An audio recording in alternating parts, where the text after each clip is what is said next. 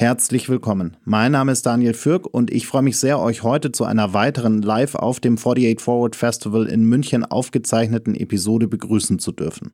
Die Schlagzahl der globalen Krisen wird immer höher. Pandemie, Krieg und technologischer Wandel fordern uns alle wirtschaftlich und gesellschaftlich heraus. Die Komplexität scheint immer weiter zuzunehmen. Doch sind wir darauf eigentlich vorbereitet? Ist unsere Wirtschaft resilient und fortschrittlich genug, um mit diesen Herausforderungen umzugehen? Oder steuern wir gerade auf eine Wirtschaftskrise ungeahnten Ausmaßes zu, die kaum noch aufzuhalten ist? Über diese Fragen habe ich mit Professor Dr. Oliver Falk gesprochen. Er ist Professor für Volkswirtschaftslehre, insbesondere empirische Innovationsökonomik an der Ludwig-Maximilians-Universität München und leitet das Zentrum für Industrieökonomik und neue Technologien am Münchner IFO-Institut. Er ist zudem Programmdirektor des CES-IFO-Forschungsnetzwerks, dem weltweit zweitgrößten Ökonomennetzwerk. Ich wollte von ihm wissen, wo wir eigentlich gerade stehen und was wir tun müssen, um den ganz großen Crash aufzuhalten.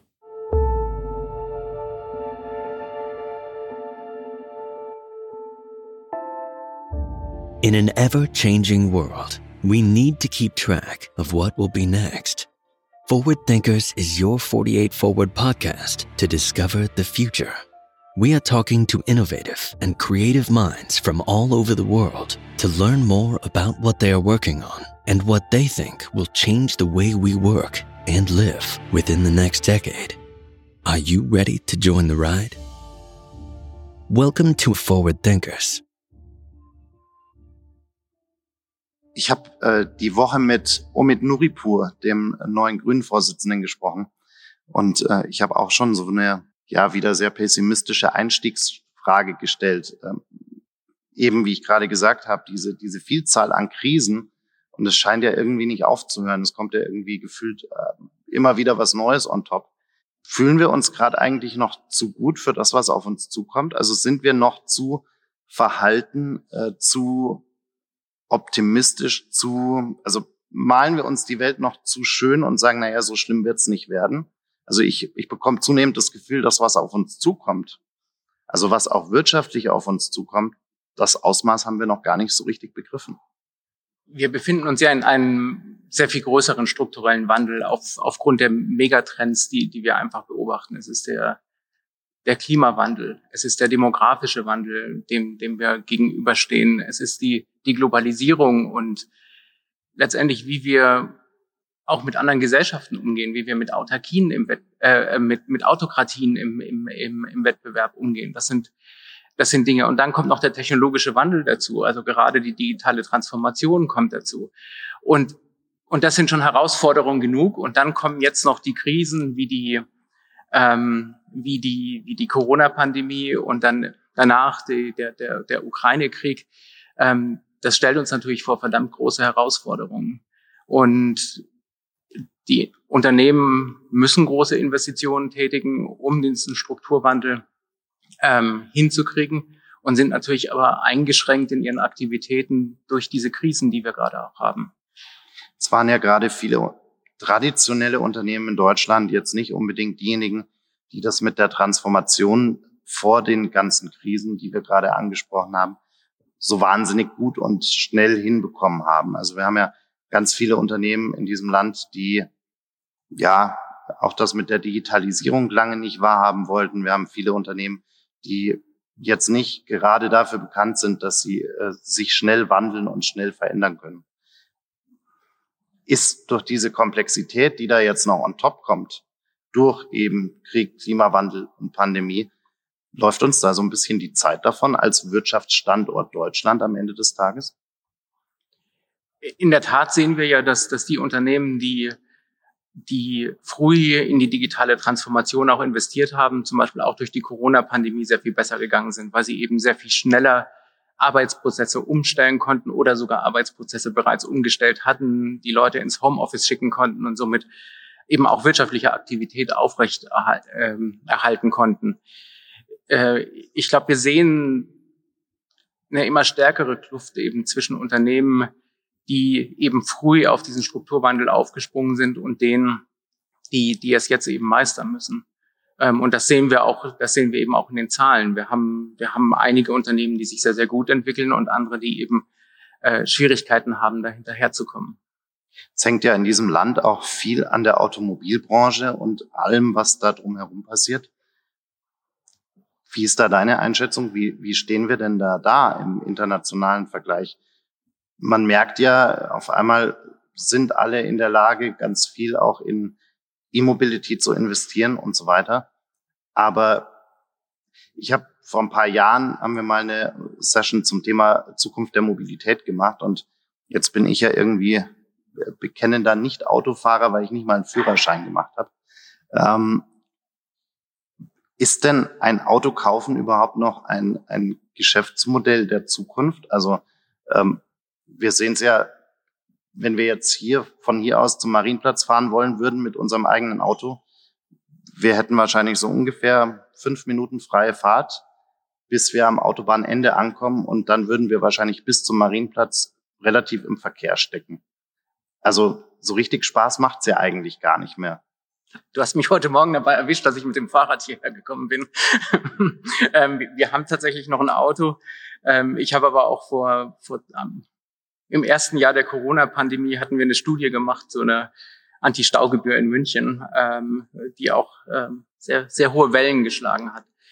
Ähm, ich, ich glaube nicht, dass die Zukunft so sein wird, dass jeder von uns noch ein Auto haben wird, sondern es wird ganz neue Geschäftsmodelle geben. Carsharing ist da wahrscheinlich noch nur die Spitze davon. Wir werden da viele Dinge erleben, die wir uns im Moment noch überhaupt nicht vorstellen können. Und die Wertschöpfung in der Automobilbranche verschiebt sich dahingehend zu diesen digitalen Angeboten, neuen Mobilitätsangeboten.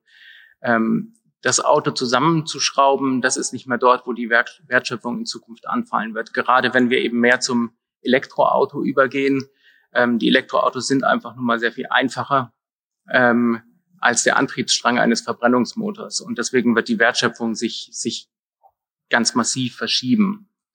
Wenn du mich fragst, wie, wie sind wir da aufgestellt, ähm, dann sehen wir, dass die, die, die, die, die deutschen Autobauer schon lange auch in diese, in die neuen Antriebstechnologien investiert haben. Äh, wir, wir haben uns angesehen, welche Patentportfolios die, die halten. Und es ist erstaunlich, die, die deutschen Autobauer sind da vorne mit dabei und waren von Anfang an da auch vorne mit dabei. Also es ist nicht so, ähm, dass sie das jetzt wirklich verschlafen hätten.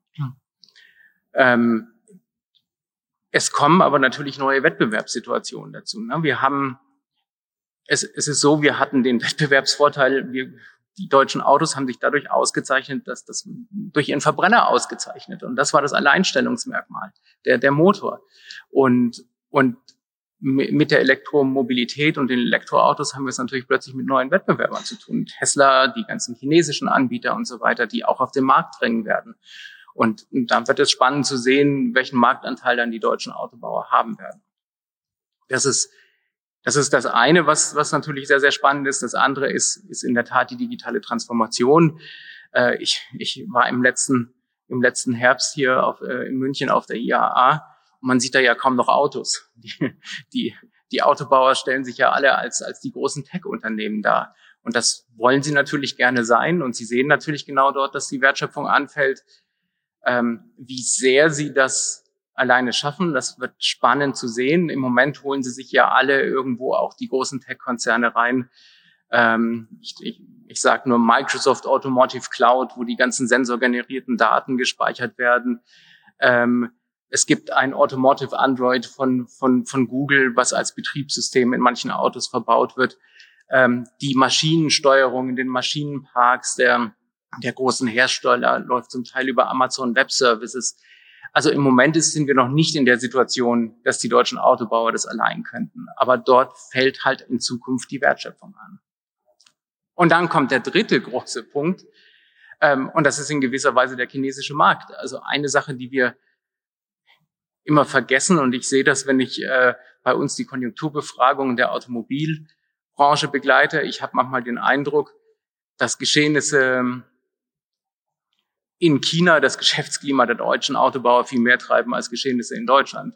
Und wenn wir uns ansehen, 2018 bauen deutsche Autobauer mehr Autos in China als in Deutschland. Und da sehen wir, wie wir diese Verschiebungen haben. Und in dieser Diskussion, wie der neue Welthandel aussieht, wie wir mit den Entwicklungen in China umgehen, wie aber auch China eben ganz massiv versucht, ähm, in seinen Plänen den chinesischen Markt abzuschotten ähm, und immer mehr eben auch auf Autarkie zu setzen, den Markt selbst zu bedienen, ist es nicht klar, ob die deutschen Autobauer dort immer diese gleiche Position behalten werden, wie sie jetzt haben. Jetzt habe ich vorhin gerade schon den Marienplatz in München angesprochen, also das Zentrum der Stadt. Unsere Innenstädte haben sich ja in diesen zweieinhalb Jahren auch durchaus verändert, in diesen zweieinhalb Jahren Pandemie.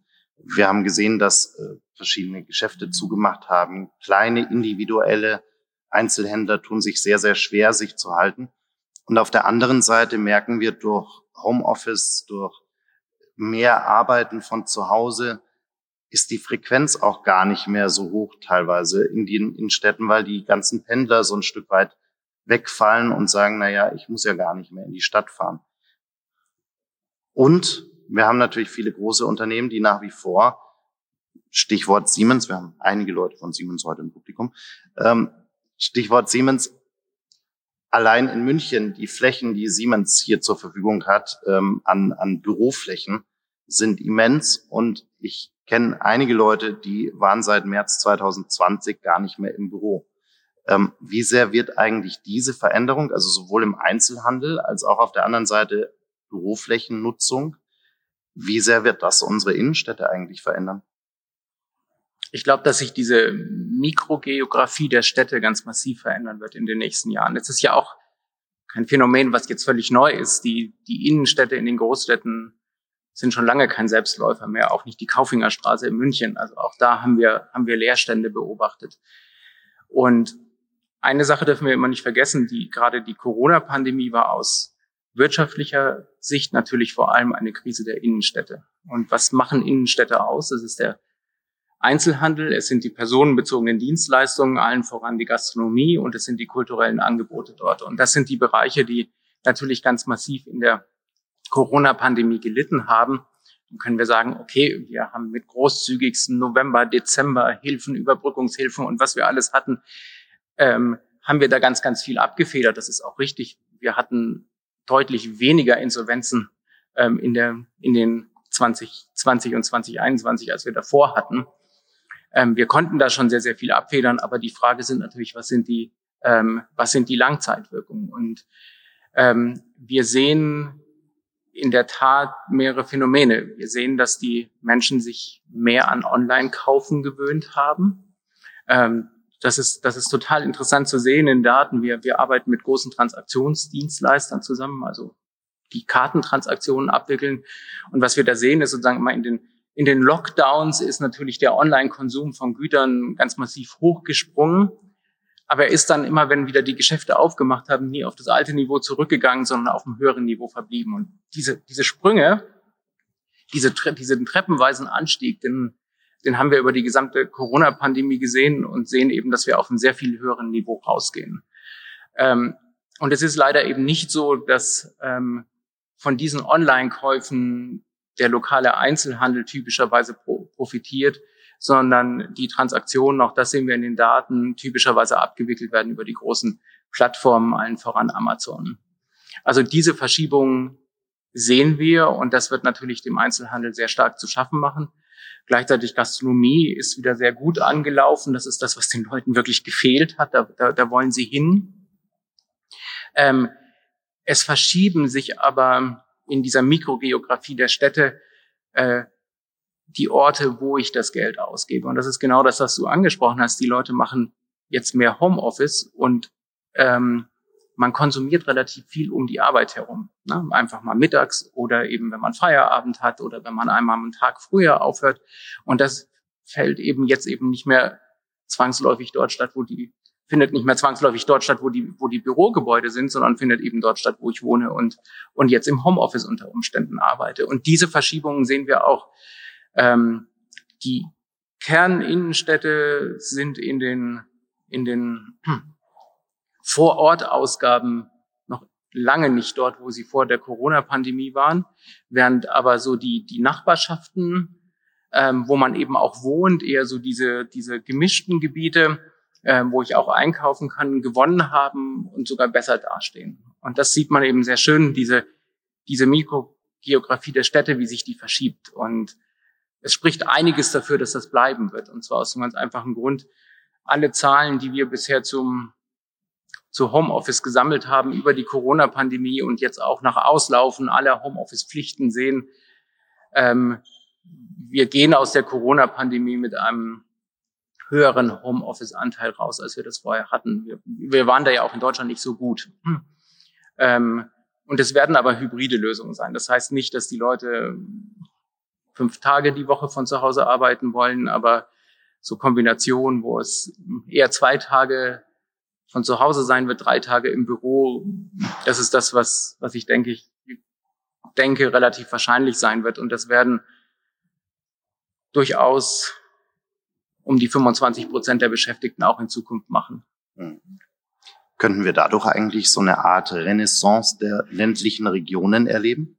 Also quasi eine Trendumkehr. Die letzten, ich sage jetzt mal 10, 15 Jahre haben wir gesehen, alle wollen in die Stadt und in der Pandemie hatte ich so den Eindruck, auf einmal denken immer mehr Leute darüber nach, oh ja, auf dem Land ist eigentlich auch, also auf dem Land sage ich jetzt mal so ganz äh, plump äh, verallgemeinernd, aber die Leute ziehen auch wieder vermehrt raus? Ganz ehrlich, ich glaube nicht dran. Ich, ich glaube, wie ich schon meinte, dass sich die, die Mikrogeografie der Agglomerationsräume verändert und dass man eher, eher an den, den, den Stadtrand zieht. Ähm, aber ich glaube nicht, dass wir im großen Stil sehen werden, dass die Leute wirklich weiter rausziehen. Das, das funktioniert, wenn ich eine Tätigkeit habe, die ich wirklich komplett aus dem Homeoffice machen kann. Ähm, es, es gibt eine ganz gut, ganz, ganz tolle Studie in den, in den, in, in den USA, wo man ähm, sich Patentprüfer angesehen hat, denn das amerikanische Patentbüro, äh, was in der Nähe von Washington DC angesiedelt ist, hat, ähm, hat eine Work from Anywhere Regel eingeführt und man konnte sozusagen komplett seine Tätigkeit aus dem ähm, von von egal wo aus machen. Und dann haben sich die Leute wirklich, diese Patentprüfer in Amerika komplett verteilt, weil sie hingegangen sind, wo sie Familie hatten, ähm, wo es günstiger war zu wohnen, wo sie, wo sie ihren Freizeitaktivitäten nachgehen konnten, wo sie bessere Kinderbetreuungsangebote bekommen haben oder weil sie näher an der Klinik waren, weil sie eine spezielle medizinische Unterstützung brauchten und, und all solche Geschichten. Aber sowas funktioniert nur, wenn sie wirklich eine Tätigkeit haben, die wenig interaktiv sind, ist. Und wenn wir darüber nachdenken, gerade die Jobs, die im Wachstumstrend sind, das sind typischerweise Jobs, die sehr, sehr interaktiv sind, wo ich eben schon den persönlichen Austausch brauche. Und deswegen sind wir hier. Ähm, ich, ich brauche für viele Dinge den persönlichen Austausch. Und, und dann ist es wichtig, nach wie vor ins Büro zu kommen. Und dann ist sozusagen die Distanzen, die sie dann wirklich noch machen können, die man, die man wirklich dann noch machen kann, sind, sind begrenzt. Und deswegen, ja, ich ziehe vielleicht an den Stadtrand in dem Agglomerationsraum, ähm, was ich vorher vielleicht nicht gemacht hätte, wenn ich fünfmal die Woche reinfahren muss, was ich aber mache, wenn ich nur dreimal die Woche reinfahren muss. Aber ich glaube noch nicht so recht an eine Ressource des, des ländlichen Raums. Hm. Jetzt, wo ich heute endlich mal jemanden da habe, der uns das alles erklären kann, wir merken ja immer nur so gefühlt, alles wird teurer, ähm, wir können auf einmal nicht mehr so viel mit dem Geld machen, was wir irgendwie zur Verfügung haben. Die Gehälter steigen auf der gleichen, äh, in der gleichen Zeit natürlich nicht entsprechend an. Hm. Wie real ist denn diese Inflation, die wir da gerade sehen? Also ist es eigentlich nur eine Momentaufnahme, bedingt durch Krieg und all die Dinge, die wir sehen? Ähm, oder sehen wir da einen eher längerfristigen Trend, mit dem wir umgehen müssen? Also ein, ein großer Teil der Inflation, die wir gerade beobachten, kommt dadurch, dass die Vorleistungsgüter einfach in den Preisen ganz massiv gestiegen sind. Natürlich vor allem die Energiekosten, ähm, jetzt durch den, durch, durch den Ukraine-Krieg. Aber wir hatten das natürlich auch schon davor durch Lieferengpässe, weil, weil eben Corona zu unterschiedlichen Zeiten an unterschiedlichen Orten Hotspots haben, wo, wo Zulieferung ausgefallen war. Wir hatten das, das Problem mit den, mit den, mit, mit den Halbleitern, ähm, weil man einfach in der Corona-Pandemie Verträge aufgekündigt hat und jetzt plötzlich keine Halbleiter mehr bekommen hat und die Preise deswegen ganz massiv gestiegen sind. Und, und das hat natürlich alles dann auch auf die Endprodukte durchgeschlagen, warum die, die Preise natürlich ganz massiv gestiegen sind und eben jetzt mit der Energiekrise noch viel weiter steigen werden. Und sie werden noch weiter steigen. Wir haben lange immer so getan, dass die Energie- und Klimawende ähm, kostenlos zu haben sei. Ähm, das ist sie nicht. Das ist teuer. Und wir wollen die aber und sie ist wichtig sozusagen für, für die, die, die, die Zukunft unserer Bevölkerung, für die Zukunft der Erde. Das bedeutet aber auch, dass wir da investieren müssen und das wird sich irgendwo in den Preisen niederschlagen. Ähm, es wird noch etwas anderes dazukommen, was wir wahrscheinlich jetzt nur ansatzweise sehen, was wir beispielsweise in den USA schon, schon viel ausgeprägter sehen. Wir haben in der Corona-Pandemie viel Geld gespart. Wir haben zwar ähm, durchaus unsere Wohnungen und Häuser schöner ausgestattet und da ein bisschen mehr für Güter ausgegeben, aber wir haben eben alles das, was die personenbezogenen Dienstleistungen sind, Gastronomie und all diese Sachen haben wir gespart. Und, und was wir sehen ist, die Leute haben mehr Geld auf ihren Konten liegen. Und das werden die auch irgendwann ausgeben. Ähm, in den USA hat man früher angefangen, die Sachen wieder auszugeben. Ähm, bei uns kam dann eben der, der Ukraine-Krieg, warum die Leute nach wie vor zurückhaltender sind. Aber auch das wird, ähm, das wird wirken. Also deswegen werden wir Inflation durch, durchaus noch eine Weile beobachten. Und das ist gepaart mit dem Problem in gewisser Weise, dass die dass der Zentralbank in Europa in gewissem Maße die Hände gebunden ist, ähm, große Schritte zu machen, weil alles das, ähm, das, was sie ähm, restriktiver macht, schlägt, und diese Debatte sehen wir ja gerade sehr stark, ähm, schlägt auf die Länder zurück, die relativ stark verschuldet sind und die, die Staatsanleihen ja vor allem gekauft wurden ähm, von der EZB beziehungsweise von den Banken, die dann das wieder an die EZB weitergegeben haben. Ähm, und sozusagen, um nicht Italien und andere Länder in die Petrolie zu bringen, hat die EZB nicht so viel Spielraum, gegen diese Inflation zu steuern. Ist denn sowas wie der Euro am Ende dann eigentlich eine Währung, eine Lösung, eine Union, eine Währungsunion, die wirklich Krisen dieses Ausmaßes auch wirklich äh, standhalten kann? ich, ich, ich denke, dieses Problem hatten, hatten wir immer schon, dass, dass wir innerhalb des, des Euroraums einfach Volkswirtschaften haben, die sich sehr unterschiedlich, unterschiedlich entwickeln. Und in einer Währungsunion, wo wir Volkswirtschaften mit sehr unterschiedlichen Entwicklungen haben, ist es eben relativ schwer, die Geldstabilität sicherzustellen ähm, und gleichzeitig nicht zu einer Transfer Union zu werden, wo wir nur, nur umverteilen. Und das ist natürlich nicht, nicht ungefährlich, diese Umverteilung, weil das stößt in vielen Ländern natürlich nicht, die, die dann die Geber sind, auf Akzeptanz. Mhm. Kann das nicht auch wieder zu Problemen führen? Also, dass auf einmal irgendwann wir merken in Deutschland, äh, wir können uns kaum noch was leisten von dem Geld, was wir in der Tasche haben. Äh, und dann schauen wir irgendwie in andere europäische Länder mit einer geringeren Wirtschaftsleistung, mit vielleicht größeren wirtschaftlichen Problemen. Und auf einmal haben wir wieder diese, diese antieuropäischen Bewegungen, die sagen, na ja, also äh, warum finanzieren wir hier eigentlich gerade irgendjemand mit? Ähm, ich meine, wir haben das in Frankreich gesehen, dass wir da haarscharf an genau so einer Thematik vorbeigeschraubt sind. Wir haben es in UK gesehen, wo wir das Ganze nicht mehr aufhalten konnten, auch wenn die nie den Euro hatten. Aber könnte das am Ende auch wieder zu mehr antieuropäischen Tendenzen führen? Ja, die Spannungen sind, sind absolut real. Du hast Beispiele angesprochen. Ich will nur Ungarn noch dazu bringen und noch ein, man kann es noch weitere ansprechen. Äh, ich, ich denke daher, das ist absolut wichtig, dagegen zu steuern. Und es ist daher sozusagen auch wichtig, über eine Reform der europäischen Institutionen nachzudenken und immer darüber nachzudenken, was sind denn die Aufgaben, die wirklich auf europäischer Ebene gemacht werden sollten. Und da fallen uns schon eine ganze Menge an Aufgaben an und andere sollte man vielleicht nicht machen. Also gerade diese Umverteilungsdinge sind vielleicht auf europäischer Ebene gar nicht so sinnvoll. Aber alles das, wo es um das Angebot europäischer öffentlicher Güter geht, würde es sehr wohl Sinn machen. Wenn wir über eine gemeinsame Verteidigungsstrategie nachdenken, warum muss das jetzt jedes einzelne Land machen? Ähm, wenn wir über Innovationsausgaben nachdenken, wenn wir darüber diskutieren, die, ähm, nicht nur digitale technologische Souveränität ähm, Bedeutet das wirklich, dass wir alle Technologien in einem Land beherrschen müssen? Nein, wahrscheinlich nicht, sondern es bedeutet letztendlich, ähm, dass wir das irgendwo in Europa gemeinsam auf, auf die Reihe kriegen müssen. Wenn wir nachdenken über, über den gemeinsamen Außenhandel und Lieferketten zu stabilisieren, ähm, dann bedeutet das nicht, dass wir alles nach Deutschland zurückholen müssen, aber vielleicht ein bisschen mehr zurückholen nach Europa, wo wir vielleicht stabilere Lieferketten sicherstellen können. Also man kann schon eine ganze Menge an Aufgaben identifizieren, die sehr sinnvoll auf europäischer Ebene wären.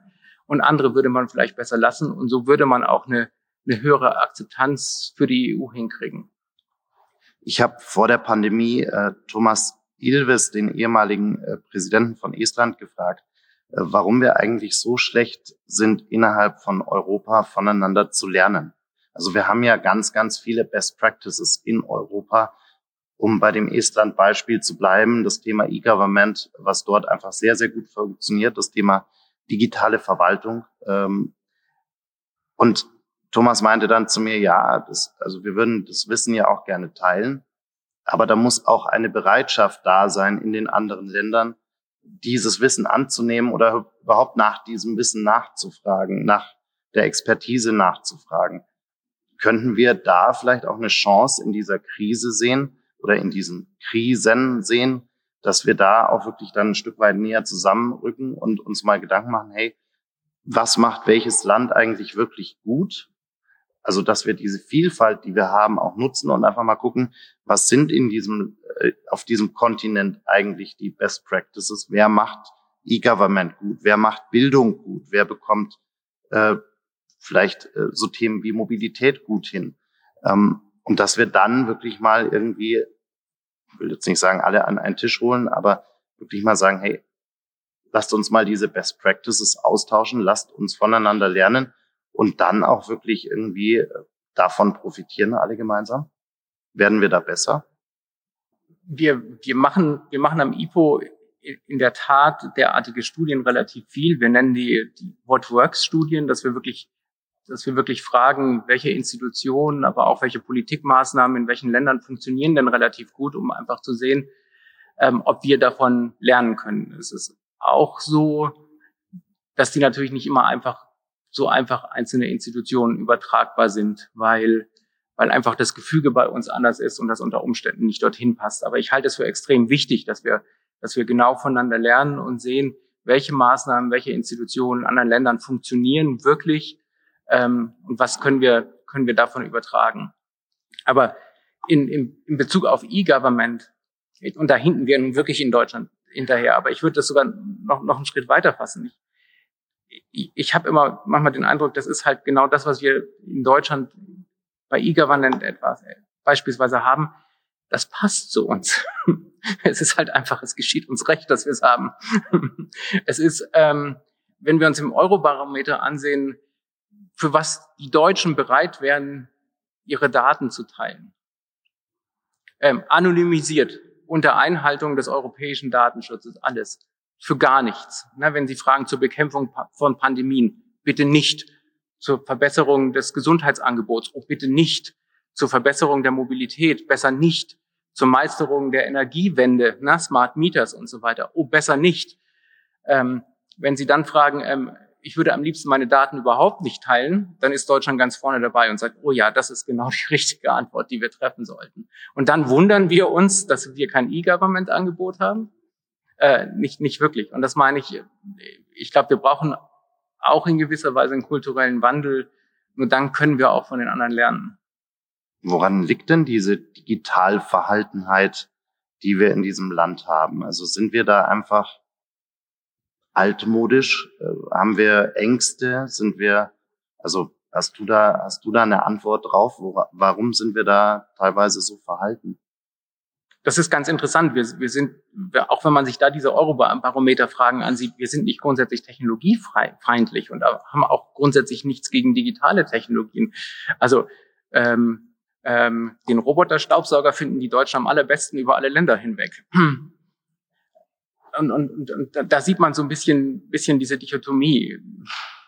Ich glaube, hm, diese, diese Angst des Missbrauchs von Daten und diese Überwachung, das kommt einfach so ein bisschen aus unserer Geschichte, die wir, die wir noch immer nicht so aufgelöst haben.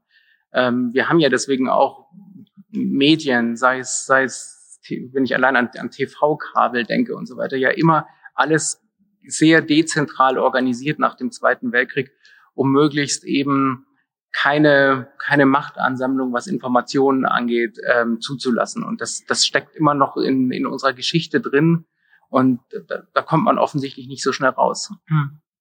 Ist das auch so ein bisschen der Grund, äh, weil du gerade das Thema Machtansammlung angesprochen hast, warum sich die Amerikaner, ich sage es mal so ganz verallgemeinert, und auch die Chinesen so leicht tun mit äh, großen Technologie-Startups, die Stichwort Meta, Google und so weiter, ähm, weil die diese Angst äh, vor einer Machtansammlung zumindest im ersten Schritt nie hatten ähm, und sich jetzt so langsam äh, die Augen reiben und äh, vielleicht mal darüber nachdenken, ob man irgendeine Art der Regulierung an der Stelle braucht. Aber ähm, war das vielleicht auch so ein, so ein ja, Kickstart-Effekt, der sowas überhaupt möglich gemacht hat und bei uns vielleicht am Ende so ein Stück weit verhindert hat? Ja, ich, ich, ich, ich denke auf alle Fälle. Ähm, man ist an diese Startups sehr viel offener rangegangen. Also bei uns war das eher, oh, also man hat eher das Schlechtere gesehen, oh, ähm, das könnte wettbewerbsbehindernd sein und was auch immer. Ähm, und in Amerika ist man erstmal sozusagen sehr, sehr offen daran gegangen, hat ganz im Gegenteil gesagt, na ja, da entsteht zusätzlicher Wettbewerb, das kann nur gut sein. Ähm, und das hat natürlich diesen, ähm, diesen Unternehmen in den USA einen großen First Mover Advantage in gewisser Weise gegeben. Es kam natürlich noch dazu, dass die natürlich einfach einen sehr, sehr großen englischsprachigen Markt haben und all diese Plattformgeschäftsmodelle leben ja davon, dass man sowas skaliert und schnell skalieren kann ohne, ohne zusätzliche Kosten.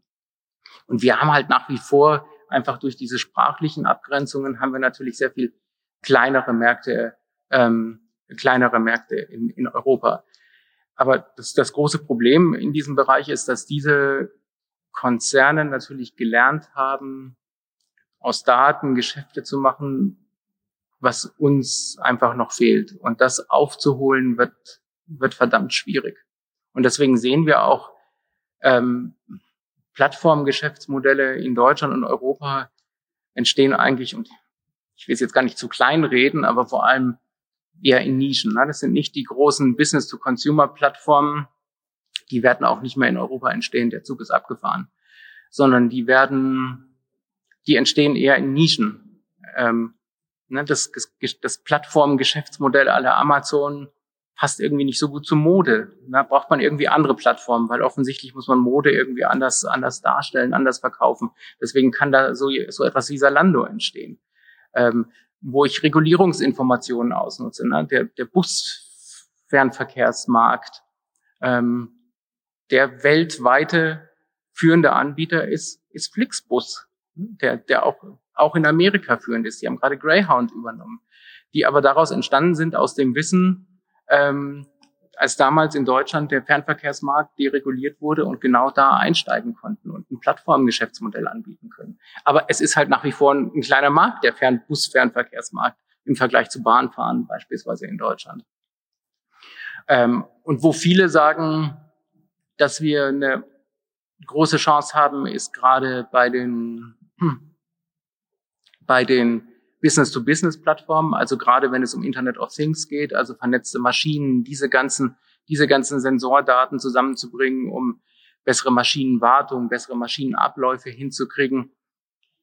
Ähm, hier wird häufig gesagt, dass wir da in der Tat einen Vorteil haben. Wir, wir sehen in der Tat auch, dass unter den zehn größten Plattformanbieter der Welt in diesem Bereich vier aus Deutschland kommen.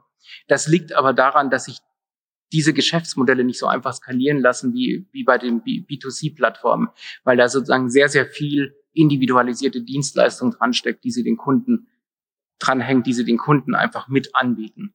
Mhm. Eine kurze Abschlussfrage. Jetzt haben wir ja viele Unternehmer, viele Innovationsexpertinnen, viele Strateginnen im Publikum sitzen wenn du einen Wunsch an diese Menschen hättest, was sie tun sollten in ihren Unternehmen, mit ihren Unternehmen, damit sie besser durch die Krise kommen? Hast du, hast du so eine Sache, die du dir von unserem Publikum wünschen würdest? Ich, ich denke, der Wandel, der, der hängt ja an den, der hängt an den, an den Menschen in den Unternehmen. Das sind die Treiber, die, das sind die Treiber des Wandels und wir müssen, wir müssen in diese Menschen investieren. Wir müssen in das Humankapital unserer Mitarbeiterinnen und Mitarbeiter investieren und ähm, manchmal da ein bisschen weiter denken als jetzt ähm, die, äh, die nächste, die, das nächste Weiterbildungsprogramm für die nächste Anwendungssoftware. Danke dir, Oliver. Danke dir, Daniel. Thank you for listening. Did you enjoy the episode? Follow us on Spotify, Apple Podcasts, or wherever you prefer listening to your favorite podcast shows. Forward Thinkers is a 48 Forward podcast produced in the 48 Forward studios in Munich.